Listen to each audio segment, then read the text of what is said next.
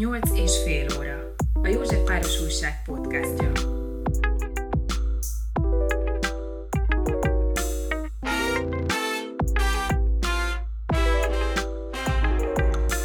Pólyán József kertészmérnökkel beszélgetek ma, aki onnan ismert, hogy a JGK kertészeti irodájának a vezetője. Mióta?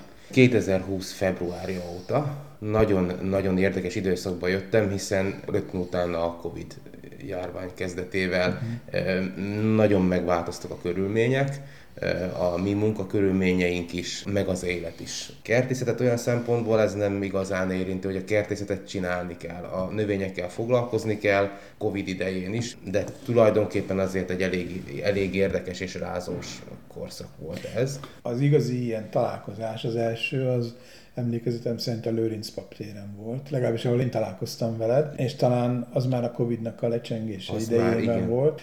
Tehát akkor átléptél abba a szerepkörbe, ahol kommunikálsz a helyi emberekkel, mert téged egyébként úgy ismernek, mint a kertészünk, ugye, akit ismerünk, a Polyán Józsi, aki hát mindenütt ott van, ahol ilyen kertészeti kérdésben valami történik, és főleg olyankor, amikor a lakosság próbálkozik valamivel. Én ennek örülök, ha ezt így érzékelik. Ugye az a véleményem kicsit messziről kezdve, ugye én alapvetően versenyszférából jöttem, és előtte mindig abban is dolgoztam, és ez a közterület, meg a közszféra az nekem teljesen új volt. Nem is igazán tudtam, hogy ez milyen lesz igazából, és itt tapasztaltam meg, itt tanultam bele ebbe a, a közterületi kertészetbe, és azt gondolom, hogy ezen a területen valaki a közösségi részvételt nem tudja magáévá tenni, az, az nem jó helyen van. Ez a terület, ez erről szól, a lakossági igények és az ehhez való hozzáállás az nagyon gyorsan változik,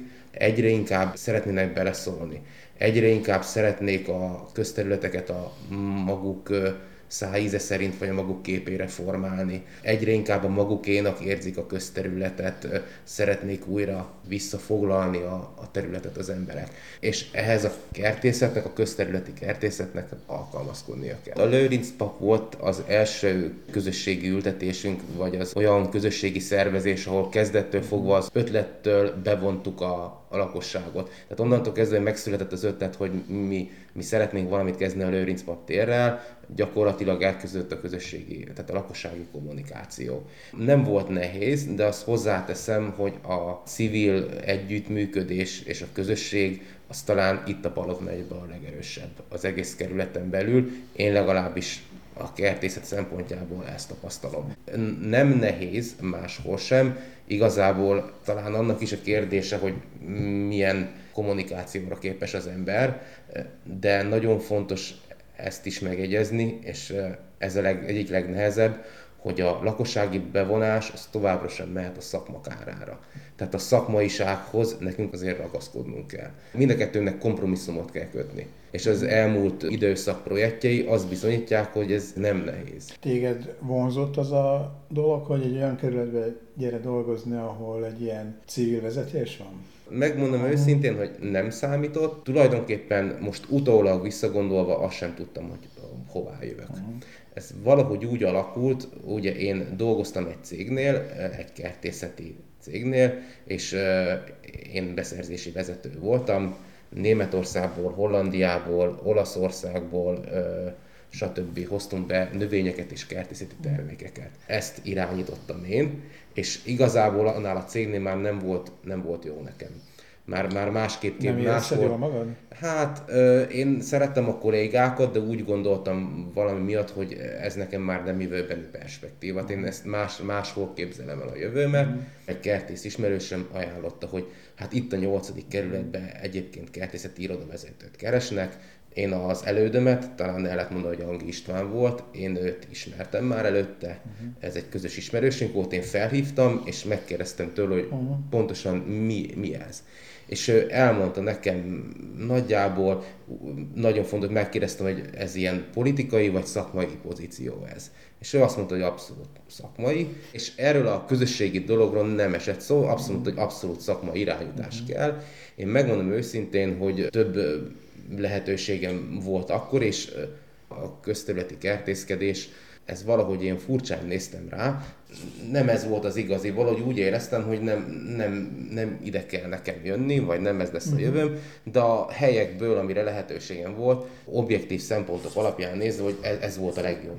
És én egyszerűen kiválasztottam ezt, engem lepett meg legjobban, hogy mennyire jól érzem magam ebben a szerepben már. Most már nem hagynám itt a közterületi kertészkedést uh-huh. Uh-huh. egy másik profitorientált cégért mondjuk. Na most azért ez a választás nem egy kifejezetten pénzközpontú karrierválasztás volt. Nem, nem, nem. Mert nem. egy multinál azért pénzben biztosan mások a perspektívák. Abszolút mások a perspektívák, csak az embernek van élete is. Vannak barátai, van hobbija, van egészsége, és már egy idő után egyre inkább fontosabb volt az, hogy valami nyugodtabb helyet szeretnék. Ez tulajdonképpen be is jött, hiszen ezt el lehet mondani, hogy a, a JGK-n belül azért, főleg a, a városüzemeltetésen belül, amit én ismerek, azért a munkahelyi légkör és a vezetés hozzáállás az, az rendkívül pozitív. Uh-huh. Azért az nagyon-nagyon sokat hozzátesz ahhoz, hogy én itt szeretek dolgozni, és a jövőben is itt szeretnék. Uh-huh. Amikor az volt a kérdés, hogy ugye nem politikai. Akkor tulajdonképpen azért te Pécset politológiát hallgattál, ugye? Így van. Ott te is diplomáztál. Így van. Aztán Gödöllőn, a Szent István pedig lettél kertészmérnök. Így van. Tehát az már két egyetem, tehát ott, de a politikai érdeklődés ez benne volt, tehát annyira nem volt a dolog, a kérdés rossz, Tekintettel arra, hogy ez egy ilyen kerület, ahol alulról építkező demokráciával kísérletezik a kerület, ez itt visszajön neked? Én azt gondolom, hogy igen. Bár tehát amikor én ide jöttem, akkor ezt nem tudtam, hogy ez egy ilyen lesz. Uh-huh. Tehát ez közbe derült ki. Amiatt, hogy bár politológus vagyok, és nem akartam politikai pozíciót betölteni, az valahogy ott keresendő, hogy mint ahogy mondtam, egy kicsit nyugisabb helyet akartam, egy kicsit a, magán, az életemre akartam koncentrálni, és, és azt gondoltam, hogy egy, egy, egy politikai csatározás az most nem nekem lenne való. Uh-huh. Inkább egy picit a szakmai irányba mennék el. A másik fontos pedig, hogy én kertészeti területen dolgoztam a diplomáim megszerzése után, tehát nekem ebben van tapasztalatom. Uh-huh. Talán elmeséltem, hogy ez egész hogy történt, hogy hogy lehet valaki politológus és kertészmérnök egyszerre. Uh-huh. Ez egy nagyon, nagyon fura történet, és senki nem érti, de van benne logika. A közösségügyei, a közügyek mindig nagyon érdekeltek. A történelem nagyon érdekelt, a politika történet nagyon érdekel, tehát nem meglepő, hogy én annó 18 évesnek úgy döntöttem, hogy hát politológus hallgató leszek, és hát elvégeztem a politológiát. Elég messze kerültél, mert Pécs ország egyik feléből szinte a másikban. Igen, igen. Mert hozzátok Ungvár van legközelebb. Tulajdonképpen igen, Aha. ez egy kis falu volt, az a tornyos pálca, ahol felnőttem, és egy kicsit egyrészt ki akartam szabadulni. Aha. Tehát nem volt az cél, hogy én nagyon közel legyek. De ott te már kertészkedtél. Otthon én már kertészkedtem, így van. Azért valahol a véredbe kell, hogy legyen. Igen. Tehát hoztad otthonról, mert csak volt föld, volt Így van, hát ez innen, innen indul. Én politológus hallgató lettem, de a családom mezőgazdaságból él, főleg ugye Szabolcsból, almatermesztésből, de szántóföldből is, tehát én a mezőgazdaságban nőttem fel, ugye a gyümölcskertészetben többek között. És a politológus hallgatóként ez a fajta múlt, ez visszaütött, és egyre inkább ugye az agrárpolitika, mint szakterület kezd, felé kezdtem el fordulni és hát a végére már ezt a szakterületet egész jól a magamévá tettem, egész, egész jó kutatásaim voltak. Én ebben akartam dolgozni, abszolút ebbe az irányba mentem, és akkor el kellett menni szakmai gyakorlatra, és én az akkori Földművelés Ügy és Vidékfejlesztési Minisztériumot választottam. Ez mikor volt? 2008-ban. És ott nagyon kedveltek engem, meg, meg én is jól éreztem magam, és mondták, hogy hát tök jó, meg minden, meg látják, hogy nagyon ügyes vagyok, és ez a szakma nagyon jól nekem, csak hát ha én komolyan gondolom, hogy agrárpolitikával akarok foglalkozni, akkor egy agrárdiplomát mindenképpen szerezzek hozzá mert ez a politológia önmagában ez kevés lesz. Ezzel nem fognak elfogadni. Menjek el Gödöllőre mert hogy a vezetőknek a 90%-a Gödöllőn végzett, mégiscsak azt, azt fogadják el leginkább. És mondtam, jó, hát akkor elmegyek Gödöllőre, és kinéztem a gödöllői kertész képzéseket, és választottam a kertészt, mondván, hogy hát én a gyümölcskertészetben nőttem fel otthon Szabolcsba, úgyhogy az majd közel áll hozzám, és jó lesz. És alapvetően én zöldség gyümölcs kertész is voltam az egyetemen, aztán a dísznövény tanárunk volt a Neményi András, aki gyakorlatilag megkedveltette velem ezt a dísznövény kertészetet, és én akkor már egyetem vége felé én elkezdtem ilyen exotikus dendrotaxonokat gyűjtögetni, tehát ilyen különleges fászáró növényeket. Uh-huh. Bambuszaim is voltak a Filosztahisz nemzetségből, tehát a fattűrő bambuszok. Ezt hol nevelted? Ezt én Tornyuspácán neveltem, otthon a szüleim kertjébe. Ők ennek annyira nem nagyon örültek, mert elkezdett burjánzani a bambusz mindenütt, aztán én ültettem ki rododendrontól kezdve örökzöld magnóliát, mindenfélét, amit tudtam gyűjtögetni, szereztem, vettem, kaptam, stb. hordtam haza, otthon gyűjtöttem pálmát, és voltak banánjaim is, vöröslevegő díszbanán. És érett is? Hát nem, nem érett, de ezt nyáron ki volt ültetve a kertbe, és nagyon hangulatos volt. Télen meg mindig föld, kiástam a földabdát, beültettem egy cserébe, és bevittem, és benne a lakásba áttereltettem. Uh-huh. Aztán tavaszon még mind levártam a leveleit, kiültettem, és uh-huh. megint júniusban kiültettem. Úgyhogy beszéltünk is egyébként igazgató úrral, hogy egy banánligetet azt meg lehetne csinálni itt nálunk is. Úgy, hogy itt megélne? Hát úgy, hogy nyáron kint lenne, és télére kivennénk és áttereltetnénk valahol. Tiszta Svájc lenne. Igen. Tulajdonképpen tavaly már ki is néztem a telekiteret erre, de megnéztük, és sajnos a, a talaja az nem, nem túl mély, és nem, nem alkalmas erre. Gyakorlatilag a, ott a, a teleki téren a termőtalaj mélysége az a, úgymond a gyepnek elegendő. És alatta inkább sittes törmelékes talaj van. Uh-huh. És a banánnak meg nagy, nagyon fontos ez a, ez a jó talaj. Uh-huh. És egyébként a, az egész kerületben a legjobb talaj az a Golgota téren van, a Golgota téri parkban, és azt már, már én, én már kinéztem, hogy az lenne a legalkalmasabb Aha. egyébként egy, egy bambusztigetre. Úgyhogy valami próbálkozás, hát ha idén nem is lesz, de jövőre már biztos. Ugye pálmát meg már ültettük a kerületbe. Hova? Hát hova? Mixát Kálmán térre. Ja, tényleg. A kínai kenderpálma. És egyébként ott van egy örökzöld De azt is elviszitek télen? Nem, ő kimarad. Uh-huh ugyanis egy fagytűrő, elvileg mínusz 13 fokig tűrik a levelek a fagyot, mi ezt majd télére összekötjük a leveleket, és egy fátyol fóliát ráteszünk, egy sapkát fog kapni, az, az plusz ad még neki néhány fok védelmet, de azt gondolom, hogy itt bent a belvárosban, azon a védett helyen nem fog mínusz 13 fok alá uh-huh. csökkenni.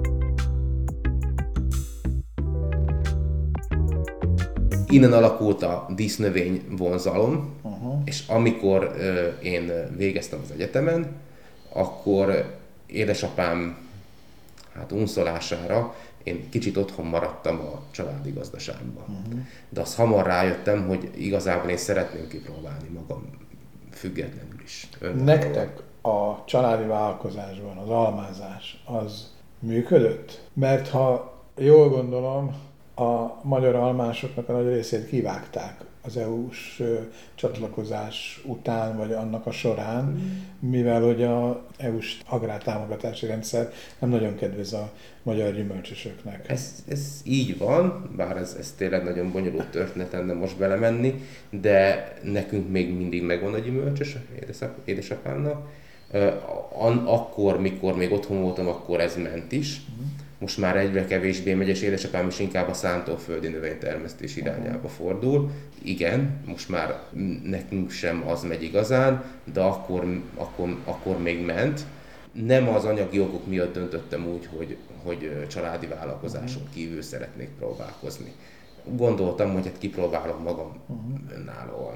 És akkor elkezdtem munkát keresni, és én mind a politológia, mind a agrár vonalnál nyitott voltam, de hát úgy adódott, hogy kertészetben helyezkedtem el. Még mielőtt humoristaként színpadra akartál volna lépni, nem? Hát ez... Ez, ez összekapcsolódik? Hát ez valahogy így egymás mellett ment, mert ez, ma, ez a humor dolog, ez sosem volt főállás. Uh-huh.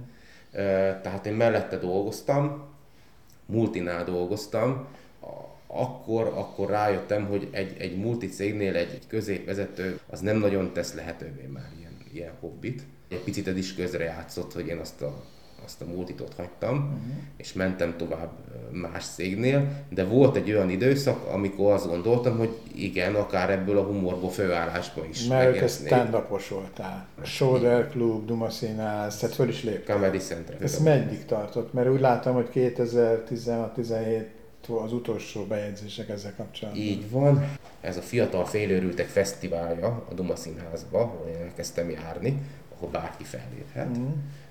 Ez valamikor 15-ben kezdődött. Egyszerűen csak beállítottál, hogy te most fel akarsz lépni? Hát ez úgy működött. A Felmérit Péter volt ennek az egyik szervezője, és akkor én neki írtam egy, egy levelet, hogy hát én bizony szeretnék ezen az esten fellépni. Mm. És akkor mondta, hogy persze van erre lehetőség, gyere, próbáld ki magad. Elmentem, én azt kipróbáltam, és mindenkinek nagyon tetszett, és akkor azt mondta, hogy nagyon jó, amit csinálok, és hogy nyugodtan jöjjek máskor is. Nem, nem mhm. kell e-mailt sem írni, de ha ilyen nyitott test van, akkor nyugodtan jöjjek. Mentem egyszer-kétszer, és akkor azt mondta, hogy fia, annyira, annyira ne tetszik nekem, amit csinálok, hogy van ez a Shoulder Club válogató, és hogy van-e kedvem erre.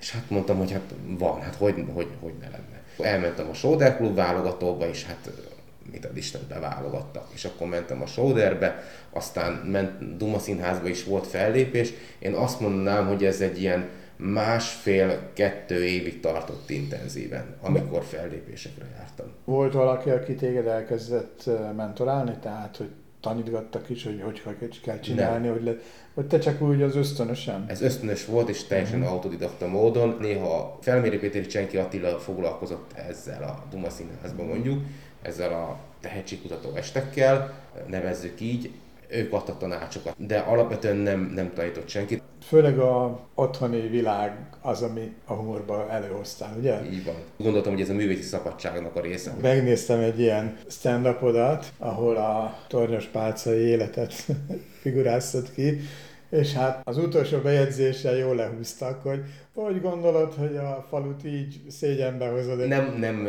nem maradt osztatlan sikert. A közönség jól mulatott rajta. A közönség jól mulatott rajta, a közönség visszajelzései pozitívak voltak. Beszélgettem azokkal a úgymond kezdőkkel, vagy amatőr humoristákkal, akikkel együtt léptünk fel. Mert ez egy kis csapat volt, akivel összebarátkoztunk, uh-huh. jártunk együtt el, tehát hogy, hogy egy kis közösség lett, szerveztünk külön Duma Színháztól függetlenül kis fellépéseket. Tehát voltak olyan szórakozó helyek, ahol még akkor a belvárosba vagy azon kívül, akik szívesen fogadtak minket, mondták, hogy kapunk egy helyet, kapunk egy mikrofon, meghirdethetjük ezt, és akkor itt nálunk tarthatunk ilyet. Tehát, hogy csináltunk ilyet, mi ezzel így, így foglalkozgattunk.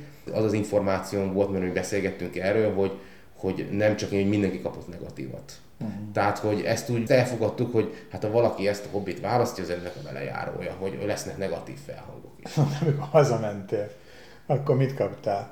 Igazából ezt megértették, Facebookon, az elektronikus felületeken nagyon hangot adtak annak, akinek nem tetszett. Uh-huh. De úgy élőben, tehát személyesen alapvetően nem. Volt olyan ismerősöm, aki nem tetszett, ő meg is mondta, hogy Józsi, ez nem tetszett, mert ez nekem, ez nekem nem fér bele. Uh-huh. És akkor mondtam neki, hogy majd következő évben név szerint benne lesz-e.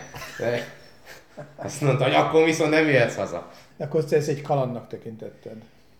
Hát most már utólag annak tekintem. Mert akkor szerettél volna ebből valamit? Akkor igen, igen, igen, igen, igen, igen, akkor... De akkor a... miért hagytad abba? Mert hiszen tulajdonképpen ezt is lehetne tanulni, és hozzá... Így van, lehetne tanulni, igen. lehetne ezt nagyon szerettem csinálni, uh-huh. nagyon jól éreztem magam a uh-huh. színpadon, néha még hiányzik is, uh-huh. de igazából az volt a probléma, hogy nem kaptam lehetőségeket, vagy nem olyan lehetőségeket uh-huh. kaptam bizonyos egyes embereket fölkaroltak és támogattak, és elég sokat, és én ebbe a csapatba valami nem kerültem bele, uh-huh. nem kaptam konkrét választ arra, hogy miért nem. Nekem ez az egész dolog, ahogy véget ért, ez, ez nem tetszett, mert nem rossz uh-huh. emléket hagyott. Uh-huh. Nem olyan rég, már magam sem tudom mikor. A Felméri Péter az, az írt nekem, hogy, hogy lenne itt még egy ilyen tehetségkutató, amin, amin esetleg fel is léphetnék hogy nagyon szívesen látnának, és akkor én, én gondolkodtam rajta egy-két hetet, és akkor mondtam, hogy én már nem szívesen lépnék fel ilyenen. Uh-huh. Úgyhogy én most ezt a lehetőséget passzolom. Nem állítom, hogy soha nem fogok fellépni, nem állítom azt, hogy a Duma Színház kereteiben nem lépnék fel valamikor. Most egyenlőre azt mondanám, hogy nem, de hogyha elkezdeném és elkezdeném ezt hobbi szinten űzni, hogy talán visszajön az, a, az az élmény a színpadon, mint eddig, akkor, akkor nem biztos, nem valószínű, hogy a Duma Színház berkeimben kezdeném ezt el. Ha ilyet csinálnál, Igen. ez zavarná a munkádat? Nem akkor tudom. zavarta, hiszen már ugye akkor is állásban voltál. Így van. Még akkor voltál a multinál? Így van. A Sauder Club akkor érdeklődött a, a HRS, HR vezetőnk, hogy, hogy mit fogok mondani a, itt a cégről, uh-huh. vagy a munkáról, és akkor abba egyeztünk meg, hogy nem beszélek arról, hogy hol dolgozom. Érdekes mondok, a munkahelyek ettől, ettől úgy fáznak. Ez az egész szabolcsi vonal, meg ez a vidéki dolog, ezt én úgy tekintettem, mint egy ilyen induló. Mindenkinek nagyon tetszett, mindenki oda volt, egy különlegesség volt, biztattak a barátaim, a szabolcsi tornispáci barátaim, hogy erről beszéljek, mert hogy egymás közt beszélni, és mondták, hogy hát ez nagyon jó lenne színpadon is De te egyébként egy ilyen vicc gyártó ember vagy? Elvileg a barátaim szerint igen, de hivatalosan nem vagyok vicces, mert megbuktam. Nem, nem tudom most ezt így, így, így értékelni. De egyébként te a, a baráti körben egy ilyen központi figura vagy, aki szeret beszélni, igen. anekdotázni. Abszolút. Anekdotázni meg aztán azt tényleg pláne szeretek, eh, és szeretik is hallgatni, úgy vettem észre ez az egész Szabolcsi vonal az első ilyen ötlet volt, de uh-huh. igazság szerint én nem akartam beleragadni uh-huh. ebbe a szerepbe. A karrierem előbb véget ért, mint hogy tovább fejlődhettem volna.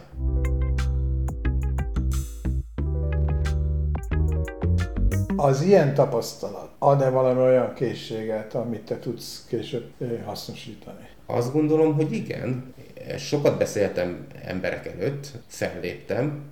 Nagyon nehéz a, a, a színpad, tehát hogy soha nem érzi ezt az ember, míg, míg élő közönség előtt nincs, tehát hogy, hogy meg kell nyerni a, az érdeklődésüket, uh-huh. ami nem egyszerű. Nem egyszerű mondjuk 800 köztőjel ezer ember elé kiállni és beszélni. Annól én ezt meg tudtam tenni, és én a, a Multinál egy céges rendezvényen meg is tettem, uh-huh. és akkor egy kollégám mondta, hogy hát nekik nagyjából úgy vette észre, hogy hat ember. Az a határ, ami előtt még kényelmesen tud beszélni, de uh-huh. már ki kell állni 30 elé, akkor neki vége. Ez mondjuk egy multinál, az, hogy én mondjuk egy 100-150 ember elé kiállok, és én elmondom a kis magamét, és fenntartom az érdeklődésüket, ez egy olyan skill volt, egyébként, amit értékelt. Ez neked előjött már itt például, mondjuk voltál mondjuk valami lakossági fórumon, vagy valahol, ahol a kertészeti dolgokról esetleg záporoztak a kérdések, és neked ott helyt kellett állnod? Volt ilyen, de, de igazán nagy tömeg előtt még nem, nem kellett uh, itt volt, volt már olyan, hogy lakossági fórumon kimentünk, és akkor el kellett mondani, hogy mit szeretnénk itt csinálni, uh-huh. és akkor záporoztak a kérdések. Te olyankor szívesen beszélsz, azt vettem észre. Szívesen beszélek, igen, mert... Ezek szakmai kérdések igen, ráadásul, igen. Igen. Ami itt nagyon fontos, azért is beszélek szívesen, mert nincs rejtegetni való.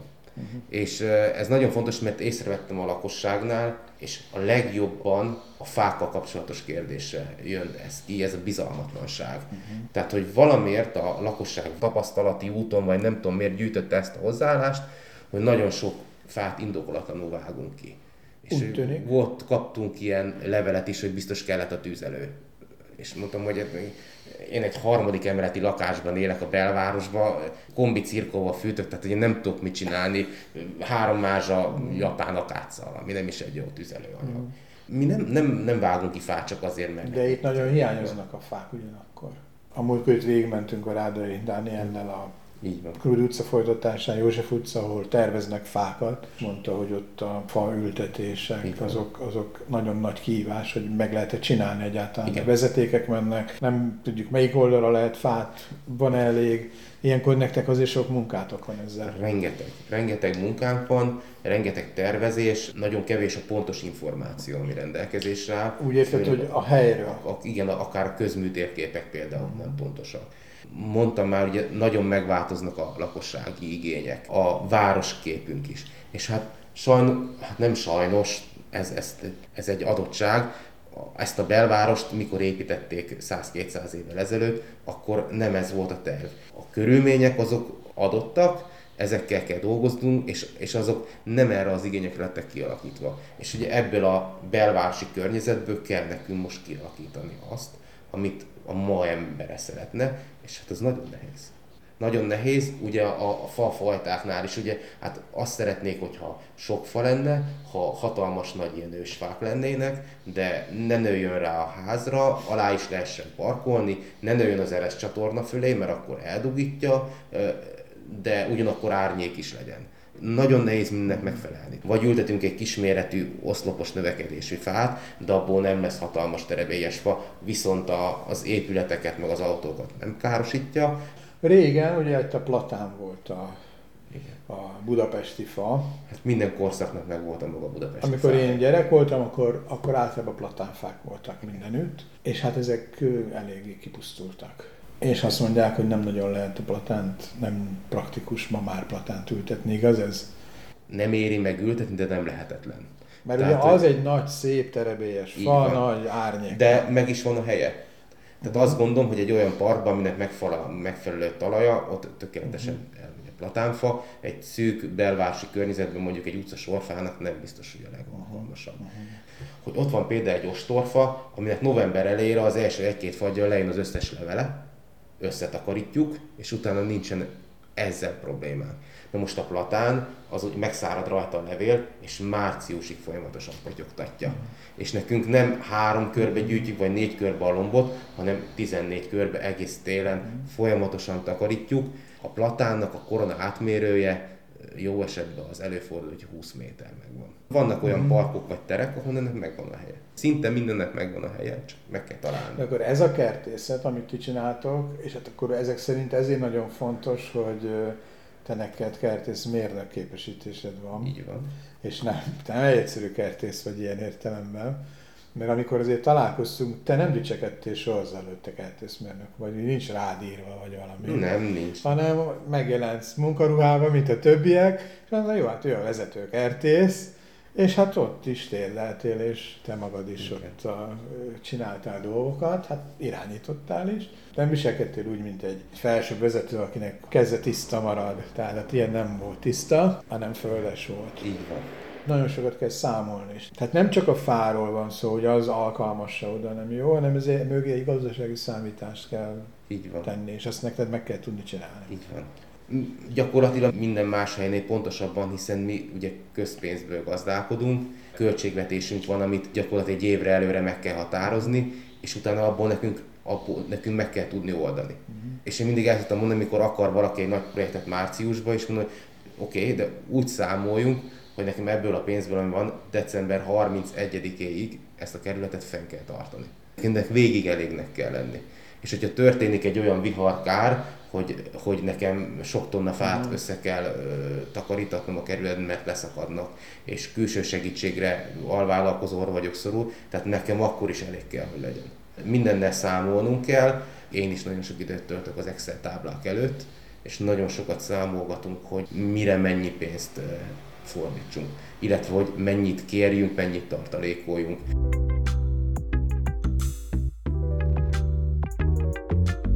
Józsefvároshoz te a munkádon kívül mennyire kötődsz, mennyire szoktál itt létezni? Előtte én nem nagyon kötöttem Józsefvároshoz, egy pici szál voltam ide kötött, hogy a, az öcsém ő itt volt rendőr Józsefvárosban. Igen. Így van. Ö, ö, nagyjából a, azelőtt ment el egy-két hónap a Józsefvárosba, hogy én megérkeztem. Uh-huh.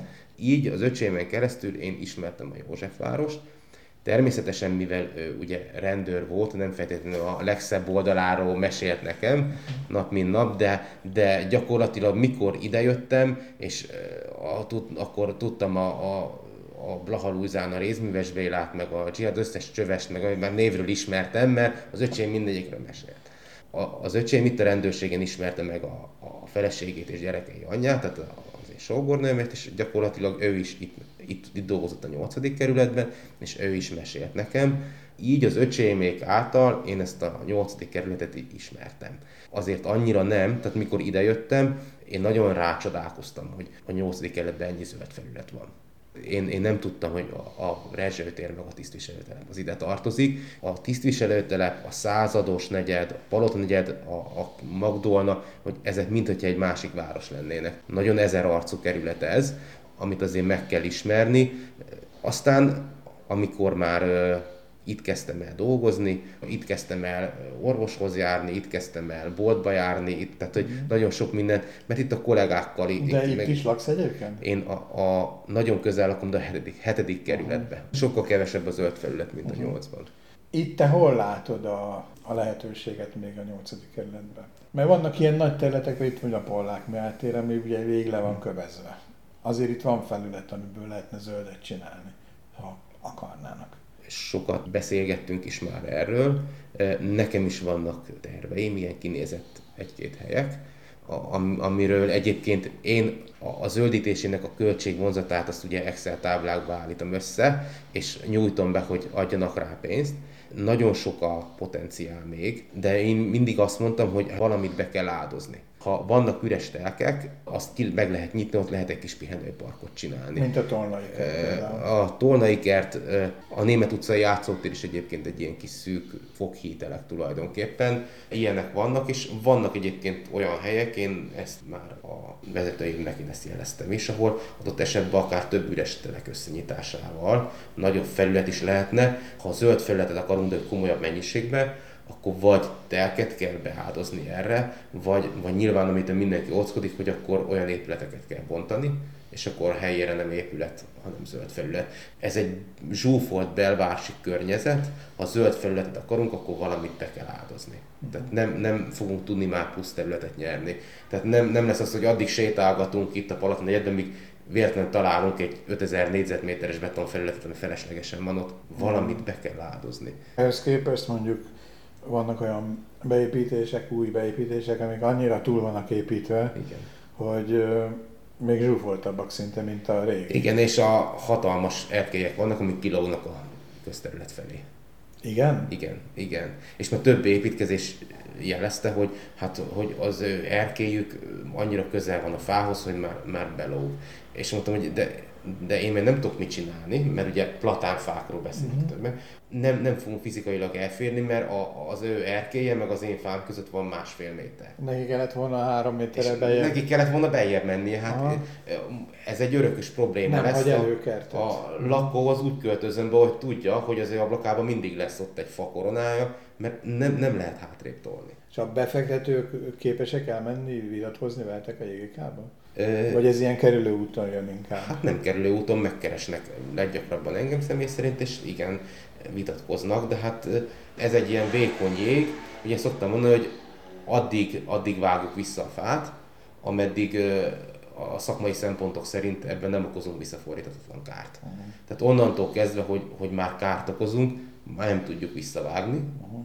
akkor gyakorlatilag mi tehetetlenek vagyunk, menjen az önkormányzathoz, menjen képviselőköz, menjen olyan emberekhez, akikkel meg tudja ezt beszélni, hogy, hogy vagy, vagy a fát kell kivágni és arrébb ültetni, de azt valakinek akkor be. Tehát, hogy nincs, nincs erre már részünkről megoldás.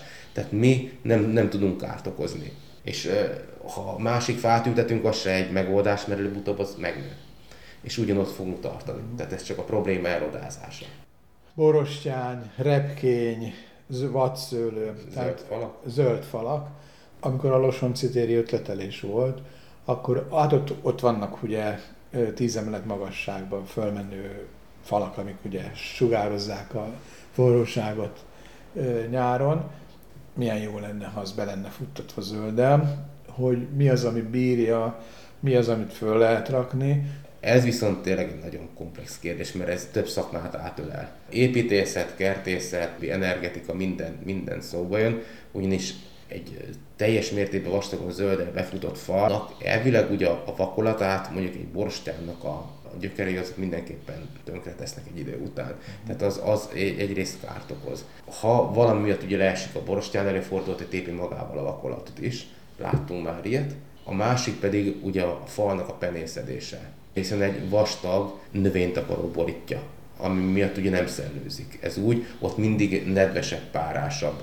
Egy eső után sem szárad meg. A Losonci térden is fővetődött, hogy nem konkrétan a falra futtatnák, hanem hogy a faltól mondjuk egy 15-20 centire egy olyan támrendszert építenének fel, amin fel lehetne futni, és akkor maga a fal és a növény között lenne, lenne egy kisebb távolság, illetve nem konkrétan a fal tartaná. Uh-huh. Ugye ilyen, ilyen ilyetén módon sokkal fenntarthatóbban lehet ezeket uh-huh. végrehajtani. Nyilvánvalóan ezek jóval drágábbak. Miért nem ültetünk fűszernövényeket a kis ágyásokba? Olyat, mint például a rozmaring aminek illata van, vagy a levendula például. A Mátyás téren nagyon sok levendula van. Tényleg? Tényleg. A telekin van szintén Aha. több levendula, ott érdemes megnézni. Szerintem a telekin citromfű van, citromfű is, is van, szerintem lehet, hogy még rossz, igen. Tehát ott van több fűszernövény lehetséges lenne az ültetése. Tehát nincs, nincs szakmai kizáró oka. Ugye a, a, a probléma talán azzal van, hogy, hogy egy belvárosi szennyezett levegőjű környezetben, vagy egy olyan helyen, ahol mindenfélét átél egy növény, lepisidik, stb., hogy ezek a fűszer növények igazából egészségesen nem felhasználhatók. A másik pedig a gyümölcsfa. Falvakban van olyan, hogy gyümölcsfák vannak, még Budapesten is, Rákos messzin. Olyan gyönyörű kis rendezett falusi rész van, és megy, cseresznye van szépen ültetve, terem, a járók elő, leveheti ezt a három szemet, senki nem tarolja le, de a kertbe is van megy, kinn is van megy. És bátran raknak gyümölcsfát. A városban lehet egy gyümölcsfát, vagy ugyanez a probléma, hogy de baj, ha megeszik, mert mm. tele lesz? Vagy, vagy, vagy szemetes? Hát vagy ez is. Tornispácánon, a felnőttem, alapvetően megyfák voltak mindent. Tehát az volt az utcasorfa. Mm nem tudom pontosan nekem a jogi hátterét, én gyerekként ezzel nem foglalkoztam, mm. de hogy ezt a mindenki a kapu előtt lévő megyet egyébként leszette és felhasználta. Vagy befőttet készített belőle, vagy alatta, vagy megette, vagy megszörpött, vagy valamit, de felhasználták az emberek. De, de egy városi környezet az, az szerintem az egy picit bonyolultabb ennél. Több, több szempontból is. Az egyik az, hogy ilyen légszennyezés mellett akarunk-e ablafáról gyümölcsöt enni. A másik kérdés, ami felmerül, hogy ezt, ezeket a megyfákat ugye mi annak idején gondoztuk. Ezeket fűrészeltük, metszettük, permeteztük, stb. A szakszerű metszésre alkalmas személyzet, az, az ugye rettenetesen hiányzik. De most kíváncsi vagyok, hogy kilátott már mondjuk olyan körtefát, amit mondjuk 5-6 éve nem metszettek. Bizony azt mellé kell tenni, hogy igen, ez nagyon drága, mert ez nem gajazás, ez metszés gyümölcs sokkal érzékenyebb a kártevőkre és a kórokozókra. Egy a példa, hogy itt is milyen rossz állapotban vannak a, a fák. Ugye idén már permeteztük őket egyszer, de már most fogjuk még egyszer. És nem biztos, hogy nem az utolsó lesz. A másik, gondoljon bele egy termő gyümölcsre. Na most, ha eljárkál a járókelő, akkor leszedi a földről, mondjuk két-két és fél méter magasságig. De mondjuk egy 6-8-10 méteres fának a tetérő ki fogja leszedni a gyümölcsöt. Hát majd az a lakossági összefogásba hozzák a Tehát, létrákat, én, én attól félek, igen, hogy, ez, majd hogy ez, ez hullani fog ez a gyümölcs, Aha. főleg a magas részekről, Aha. bizony ott rohadni fog, bizony jönnek majd a darazsak, jönnek majd a bejelentések, Aha. jön majd a köztisztasági probléma, hogy takarítsák föl, mert elcsúsztak, büdös van, nem tudják Aha. kezelni, rásik az autóra, megmarta a fényezés, stb. Uh-huh. Vagy mondjuk valaki úgy találja, hogy ő fölmászik érte, és mondjuk a 6 méternél mondjuk leesik. És mondjuk itt mondjuk egy palatnegyed környezetbe, mondjuk valaki felmászik a fára, és ott fog gyümölcsöt szedni, mondjuk 3-4 méterrel a, a forgalom felett, ami ugye zajlik.